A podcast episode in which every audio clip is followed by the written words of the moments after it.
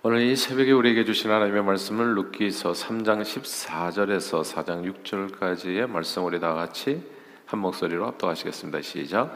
루시 새벽까지 그의 발치에 누웠다가 사람이 서로 알아보기 어려울 때 일어났으니 보아스가 말하기를 여인이 타작 마당에 들어온 것을 사람이 알지 못하여 할 것이라 하였습니다. 보아스가 이르되 내 겉옷을 가져다가 그것을 펴서 잡으라 하며 그것을 펴서 잡으니 보리를 여섯 번 되어 루세게 지워주고 성읍으로 들어가니라. 루시 시어머니에게 가니 그가 이르되 내 딸아 어떻게 되었느냐 하니 루시 그 사람이 자기에게 행한 것을 다 알리고 이르되 그가 내게 이 보리를 여섯 번 되어주며 이르기를 빈손으로 내 시어머니에게 가지 말라 하더이다 하니라.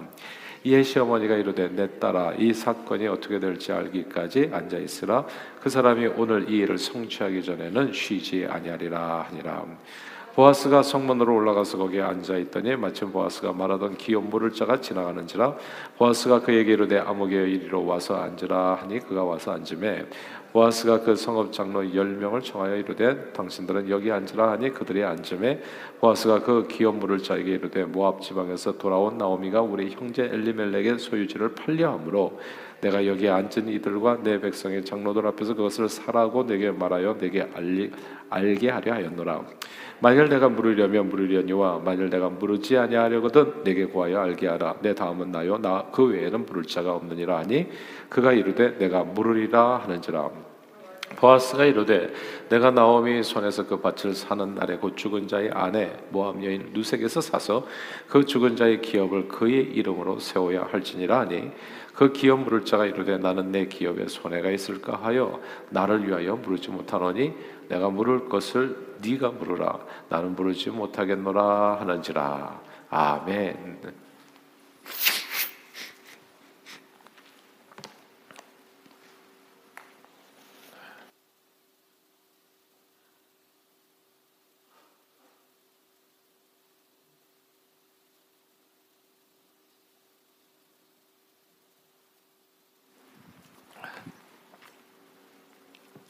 오늘 본문 루키서 4장에 보면 아, 모압 지방에서 과부가 되어 돌아온 나오미가 남편의 땅을 팔려고 할 때 나오미 남편 엘리멜렉의 친족 중 한 사람인 보아스가 그보다 더 가까운 친족에게 기업물을 고난이 있다고 알려주면서 나오미에게서 땅을 사서 그 기업을 물으라는 내용의 이야기가 이제 아, 주된 메시지가 되어집니다. 이제 그 내용이 다 함께 우리 본문 루키서 4장 3절을 같이 읽어보겠습니다. 4장 3절 같이 읽어볼까요? 시작. 보아스가 그 기름 물을 자에게 이르되 모압 지방에서 돌아온 나오미가 우리 형제 엘리멜렉의 소유지를 팔려 함으로 아멘. 나오미가 우리 형제 엘리멜렉의 소유지를 팔려 함으로 기업 물을 자 이런 이 표현을 주목해야 됩니다. 이게 죽은 자의 기업을 땅을 기업이라고 하는 것은 프로퍼리를 얘기하는 건데 이제 땅을 모른다는 것은 우리네 한국인들에게는 매우 생소한 개념입니다.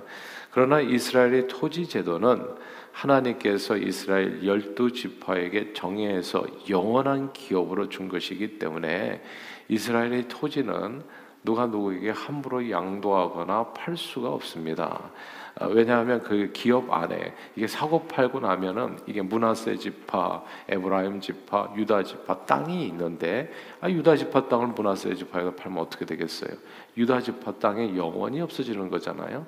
그러니까 유다 지파 땅에 유다 지파 그 백성들, 그 친족들이 땅에, 가족들이 땅에 될 수 있도록 함부로 다른 지파나 다른 타민족에게 이제 팔거나 또 양도할 수가 없었던 겁니다. 근데 이제 살다 보면 형평이 궁해질 때가 있잖아요. 그래서 누군가 할 수 없이 땅을 이제 한시적으로 팔아야 되는 경우엔 가까운 친족이 그 땅을 다시 되사서 각 지파의 기업이 타인에게 영원히 넘어가지 않도록 그 지키는 제도가 있었던 겁니다. 그렇게 타인에게 넘어가는 기업을 대신 사서 가족들 내에 계속해서 영원히 이제 유다 지파의 땅, 문하세 지파의 땅 이렇게 머물게 하는 제도를 가르켜 기업을 물은다. 이렇게 이야기하는 겁니다.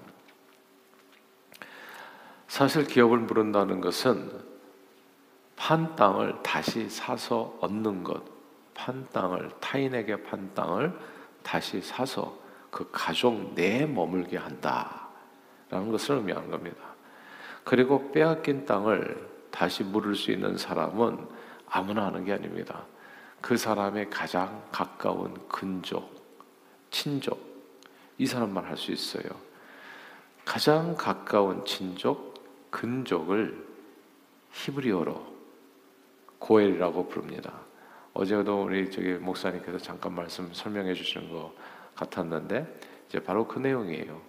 고엘이란 그의 가장 가까운 구속자, 빚을 갚아주는 사람. 구속자란 뜻으로 곧 혈연으로 연결된 가장 가까운 친족 및 형제를 가리킵니다. 구약 시대 이스라엘 백성들은 친족 중에 어떤 사람이 큰 빚을 지거나 어려움을 겪게 되었을 때 그 가까운 근족이 대신 가까운 친족 다시 말해서 근족이 대신 그 손실을 회복시켜 줄 책임이 있었는데 이러한 책임을 가진 자를 고엘이라고 불렀던 겁니다. 고엘 그래서 다른 말로 하면 구속자가 되는 거예요. 빚을 갚아 주는 사람. 이 고엘을 살다 고엘은 살다 보면 누구에게나 발생할 수 있는 다양한 재난과 재해로부터 가족 식구들이 서로를 돌보고 지켜주는 일종의 말하자면 보험제도 혹은 상호 책임 제도라고도 볼 수 있습니다. 이 고엘이 되면 책임지는 내용이 몇 가지가 이제 법에 나오는데 크게 세 가지만 얘기하자면 이런 거예요. 오늘 본문처럼 근족이 이제 토지를 팔았을 경우 그 사람의 땅을 다시 물러줘야 됩니다. 그 빚을 친족 대신에 갚아주고 땅을 친족의 이름으로 다시 사주는 겁니다. 두 번째로 어려운 형편에 처한 친족이 몸을 팔아서 노예가 된 경우가 있잖아요. 그랬을 때는 돈을 대신 지불해주고 그 사람을 자유케 해줘야 됩니다. 해방시켜줘야 되는 거예요. 그리고 친족이 자식이 없어서 죽었을 경우 어제도 그 오난 얘기 이렇게 하셨잖아요. 고엘이 대신 그 과부와 결혼해 주어서 결혼이 아니라 이제 동침해서 아이를 낳아 주어서 재산이 죽은 자의 아이, 죽은 자의 이름으로서 이어지도록 도와줘야 합니다. 이것을 계대 결혼법이라고도 부릅니다. 자, 오늘 본문의 경우는요. 첫 번째와 세 번째에 해당합니다. 네, 첫 번째인 줄 알고 들어갔다가 첫 번째하고 세 번째 고엘 책임을 해야 된다는 이 사실을 알게 되고 가장 가까웠던 친족이 자기가 기업 물는 것을 포기하게 되는 거거든요.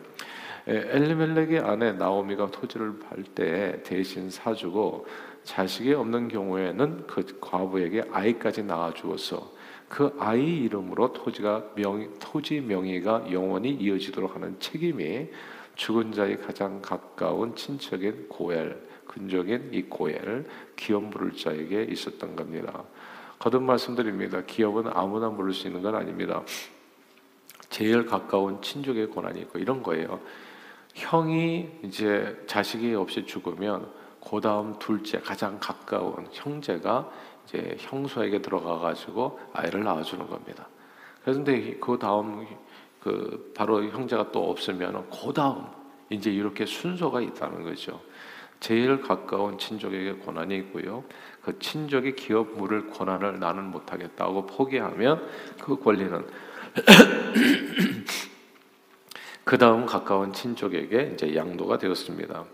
하여 오늘 본문의 보아스는 나오미 남편 엘리멜렉의 가장 가까운 친족에게 기업 물을 고난이 있음을 알려주고 기업을 모르겠는가라고 의향을 묻습니다. 나오미 고엘은 나오미 고엘 가장 가까웠던 그 친족 얘기하는 겁니다.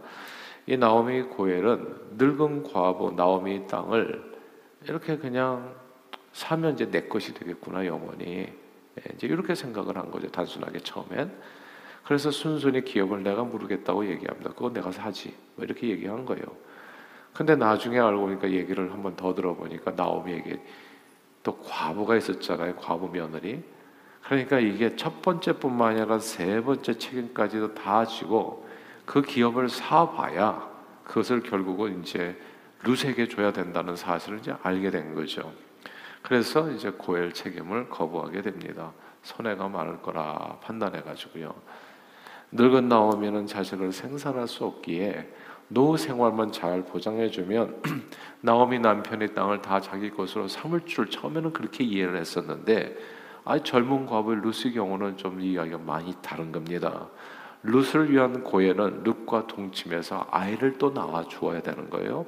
그리고 나오미에서 어렵게 산 땅은 그 아이하고 룻에게 다 주어야 되는 겁니다. 이게 고헬이에요.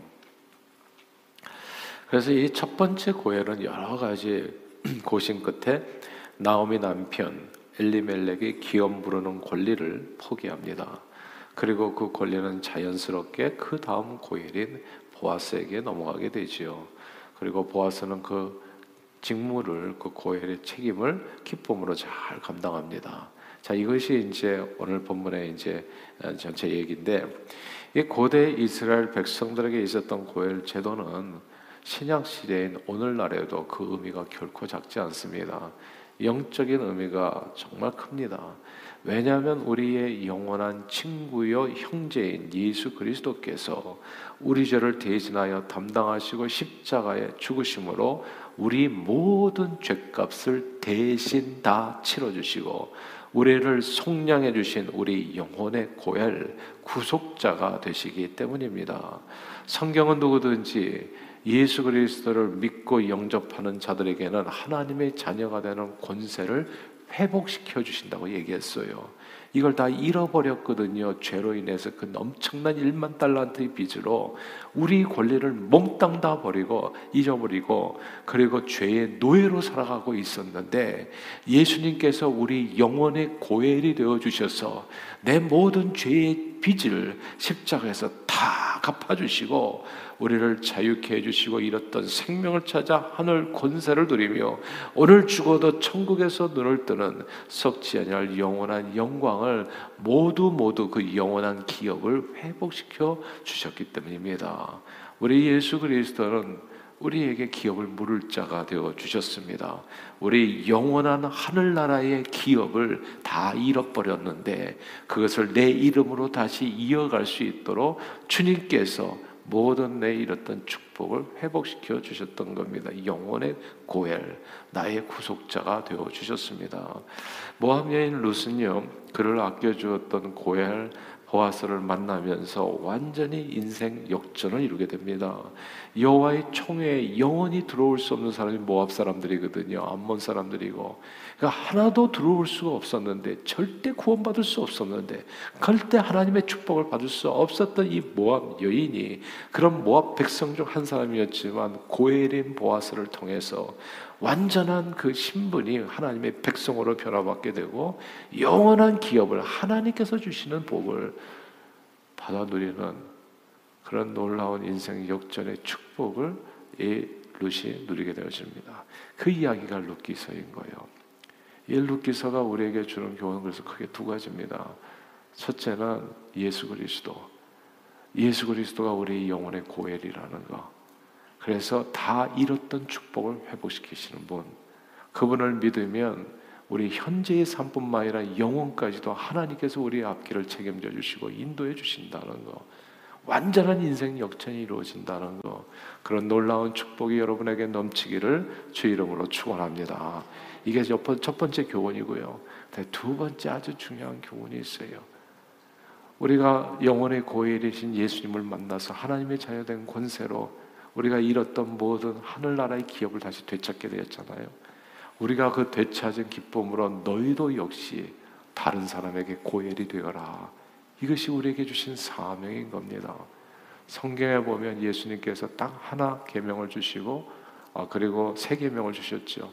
내가 너희에게 예, 세 계명을 주노니 너희는 내가 너희를 사랑한 것처럼 내가 너희 영혼의 고엘이 되어 주었던 것처럼 너희도 서로에게 고엘이 되어 주어라. 서로를 사랑하라 그렇게 말씀하신 거예요.